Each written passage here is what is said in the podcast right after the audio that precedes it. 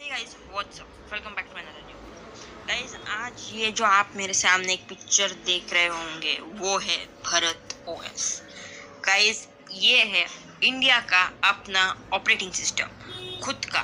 क्योंकि guys India भी अपना ऑपरेटिंग सिस्टम बना रहे हैं और क्लीन ऑपरेटिंग सिस्टम है कोई ऐप इसमें इंस्टॉल नहीं आने वाली. और ये है इंडिया का इसी ऑपरेटिंग सिस्टम से कनेक्ट होने वाला ऐप बाज़ार इसमें भी गई फ़िलहाल काम चल रहा है. गूगल के सभी ऐप्स के अल्टरनेटिव फ़िलहाल तैयार हो रहे हैं।